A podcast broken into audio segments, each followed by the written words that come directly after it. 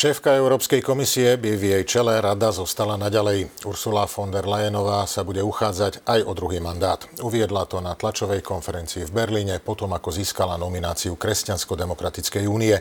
Rozhodovať sa bude ale po júnových voľbách do Európskeho parlamentu aké má šance obhájiť mandát, aké výzvy pred ňou stoja.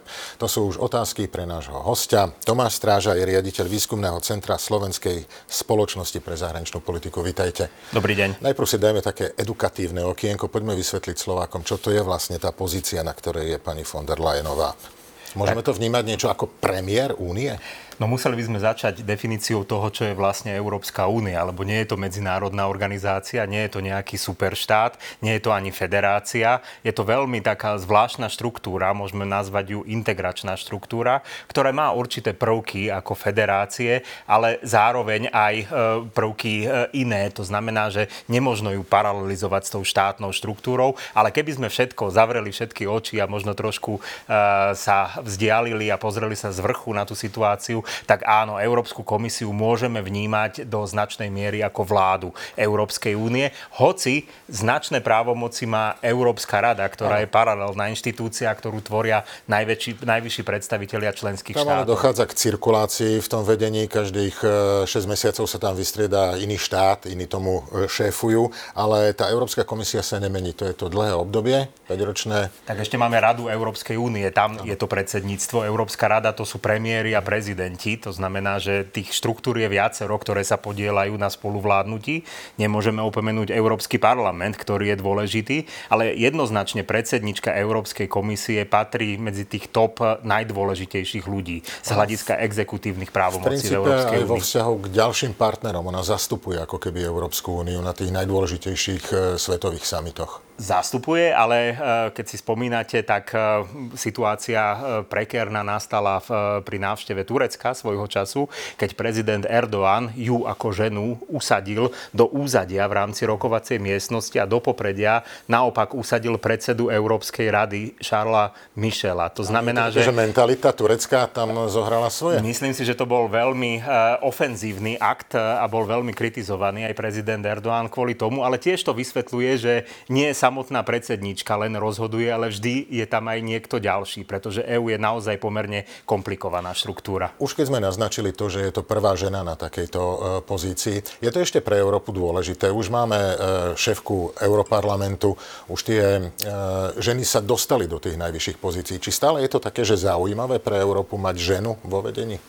No pre mňa ako pre občana e, Európskej únie e, samozrejme e, prvoradú úlohu zohráva kvalifikovanosť takéhoto kandidáta, ale stále nie sme na úrovni, kedy ženy by mali paritné zastúpenie vo všetkých pozíciách, aj diplomatických pozíciách napríklad. To znamená, že čím viac ich bude aj na takýchto vedúcich postoch, tak tým z môjho pohľadu lepšie. A tým je aj lepší imič Európskej únie. Mnohí ľudia si laicky môžu myslieť, že mm, je v tom vedení aj preto, že je Nemkou. Nakoniec hovoríme o tom, že ju nominovalo CDU, ale v tej Európskej únii je to trochu inak.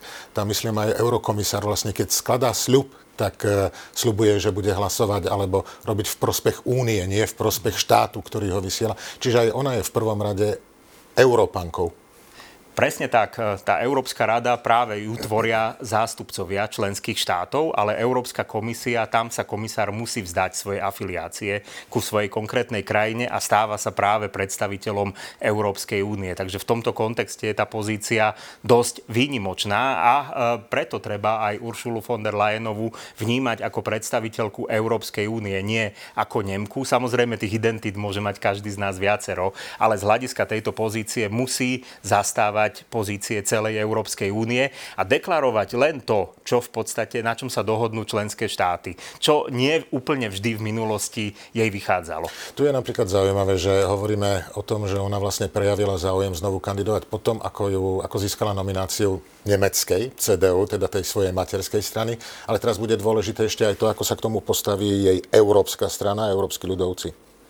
No ešte je tam medzistupeň jeden, ona by mala dostať podporu ešte minimálne dvoch alebo troch, myslím, politických e, strán z tej skupiny, ktoré náležia do Európskej ľudovej rady.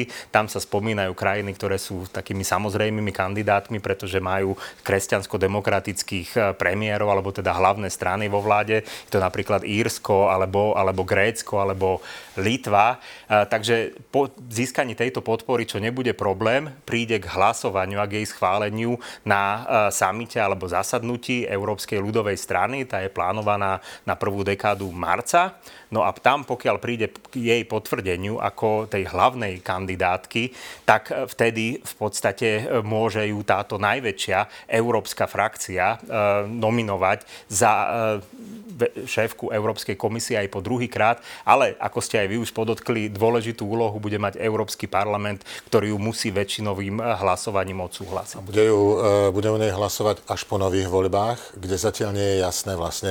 Ja netuším, nedokážem odhadnúť, ako skončia tie voľby. Zrejme tí ľudovci si udržia väčšinu, ale či nájdu ďalších partnerov?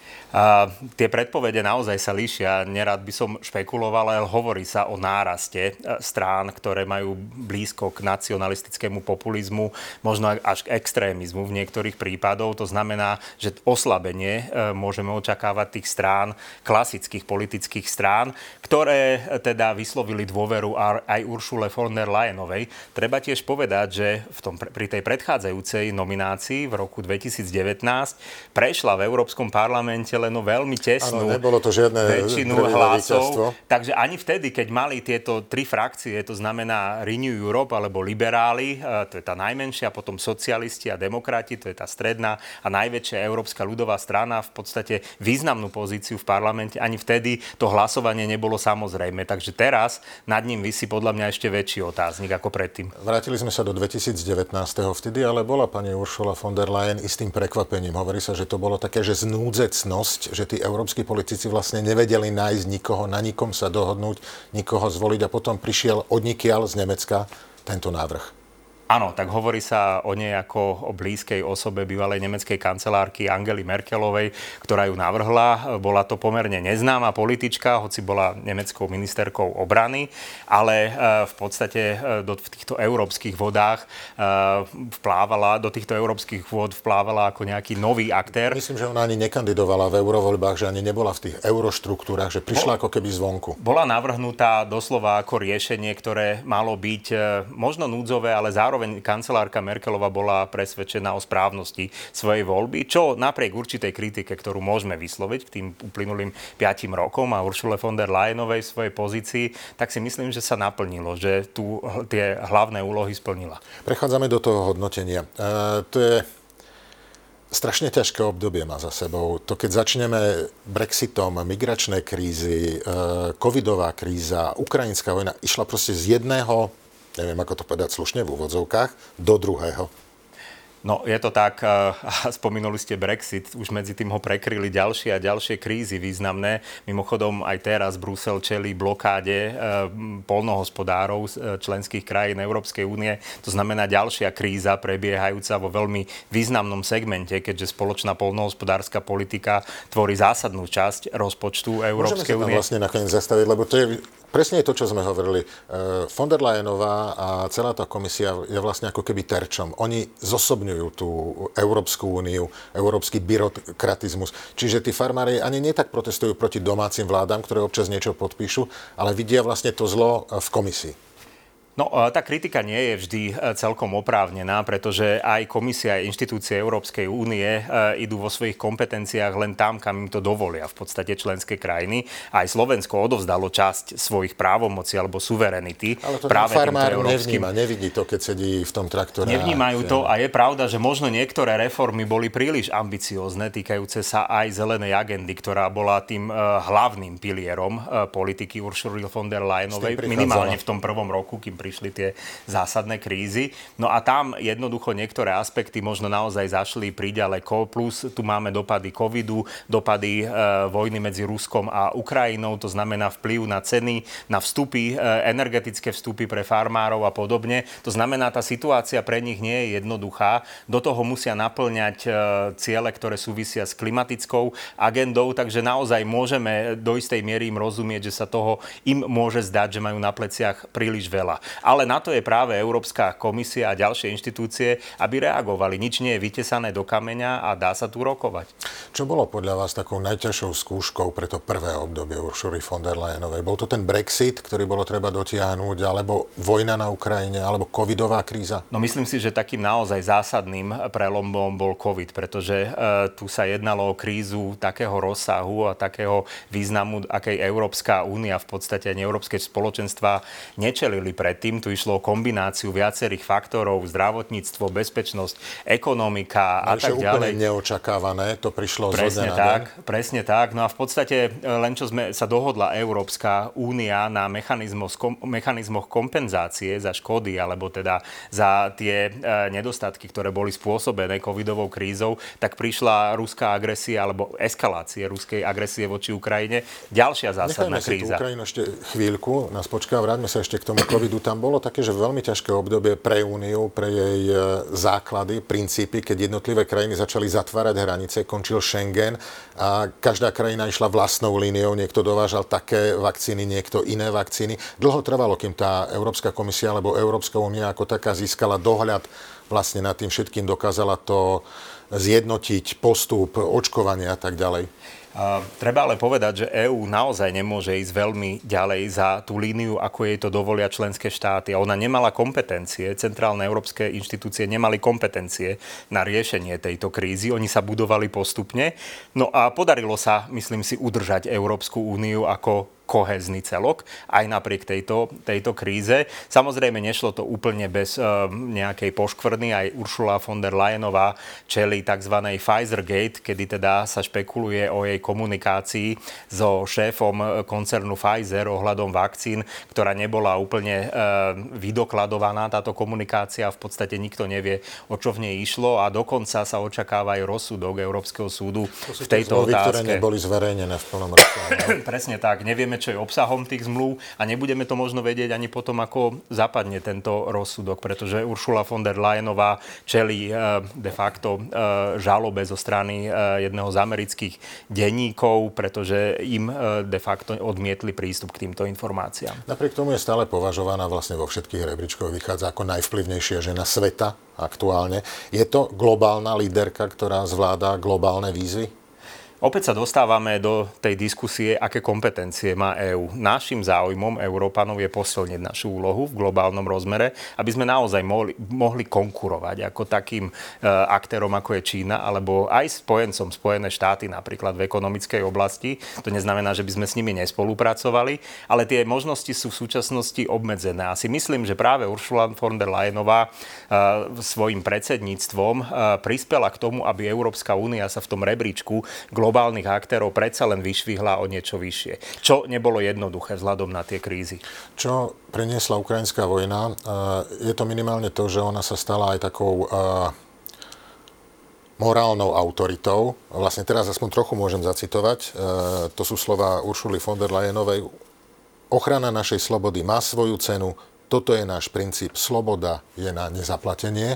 To bolo v súvislosti so sankciami voči Rusku, s tým, že ona musela počítať, že príde energetická kríza. Napriek tomu vlastne tá únia celkovo, napriek nejakým sporom s pánom Orbánom, ostala jednotná v podpore Ukrajiny.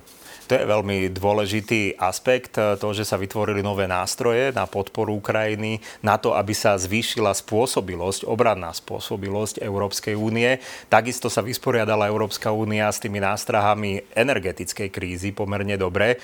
To znamená, že eh, v podstate situácia je nastavená veľmi eh, konsolidujúcim smerom a možno práve to viedlo Uršulu von der Leyenovu k tomu, aby pokračovala v tomto svojom mandáte a preto sa rozhodla aj znovu znovu kandidovať. Ostala aj také tie spory, keď sme už spomenuli pána Orbána, isté obdobie tam bol pán Moraviecký, Kačinského premiér Polska. Uh, Isté, myslím si, že e, prišlo k určitému sprísneniu e, pohľadu Európskej únie a európskych inštitúcií na krajiny, ktoré e, jednoducho vykazovali určité nedostatky v oblasti vlády, zákona, právneho štátu a, a podobne. A myslím si, že tie mechanizmy začali byť pomerne bolestivé, čo ukazuje aj príklad Maďarska, pozastavenie fondov eurofondov a ďalších fondov z plánu obnovy. Polsko je trošku v inej situácii po zmene vlády, ale Maďarsko stále zostáva v podstate tou krajinou, ktorá je pod drobnohľadom EÚ. Ešte poďme trochu k tej budúcnosti. To, čo bude asi veľká výzva, je pokračujúca vojna na Ukrajine. A teraz možno to, že sa očakáva návrat Donalda Trumpa a teraz je veľká otázka, do akej miery to bude e, spojenec Európskej únie, napríklad aj v podpore Ukrajiny. Myslím, že sama pani von der Leyenová naznačuje, že by sa malo začať hovoriť o poste eurokomisára pre obranu v Únii. To je, myslím si, veľmi rozumný nápad, pretože budovanie našej obrany schopnosti európskej nemusí byť v protiklade s, s dokonalovaním transatlantického partnerstva so Spojenými štátmi. My USA potrebujeme a rovnako si dovolím povedať, že USA tiež potrebujú Európu ako, alebo Európsku úniu ako svojho spojenca a uvidíme, ako dopadnú voľby e, prezidenta Spojených štátov. Produkujú sa rôzne prognózy, analýzy a tak ďalej, ale zase si nemyslím, že úplne 100% všetko záleží len len od jedného jediného muža, eh, prezidenta Spojených štátov. Tých faktorov ovplyvňujúcich vzájomných vzťah bude viacero a samozrejme pre nás ako pre Európanov je, aby sme neťahali za kratší koniec, ale naozaj prispeli aj ku globálnej stabilite tým, že budeme silnejší. Všetko to bude stať peniaze. Myslíte si, že udrží aj to, s čím prichádzala v 2019 tú svoju víziu zelenej Európy?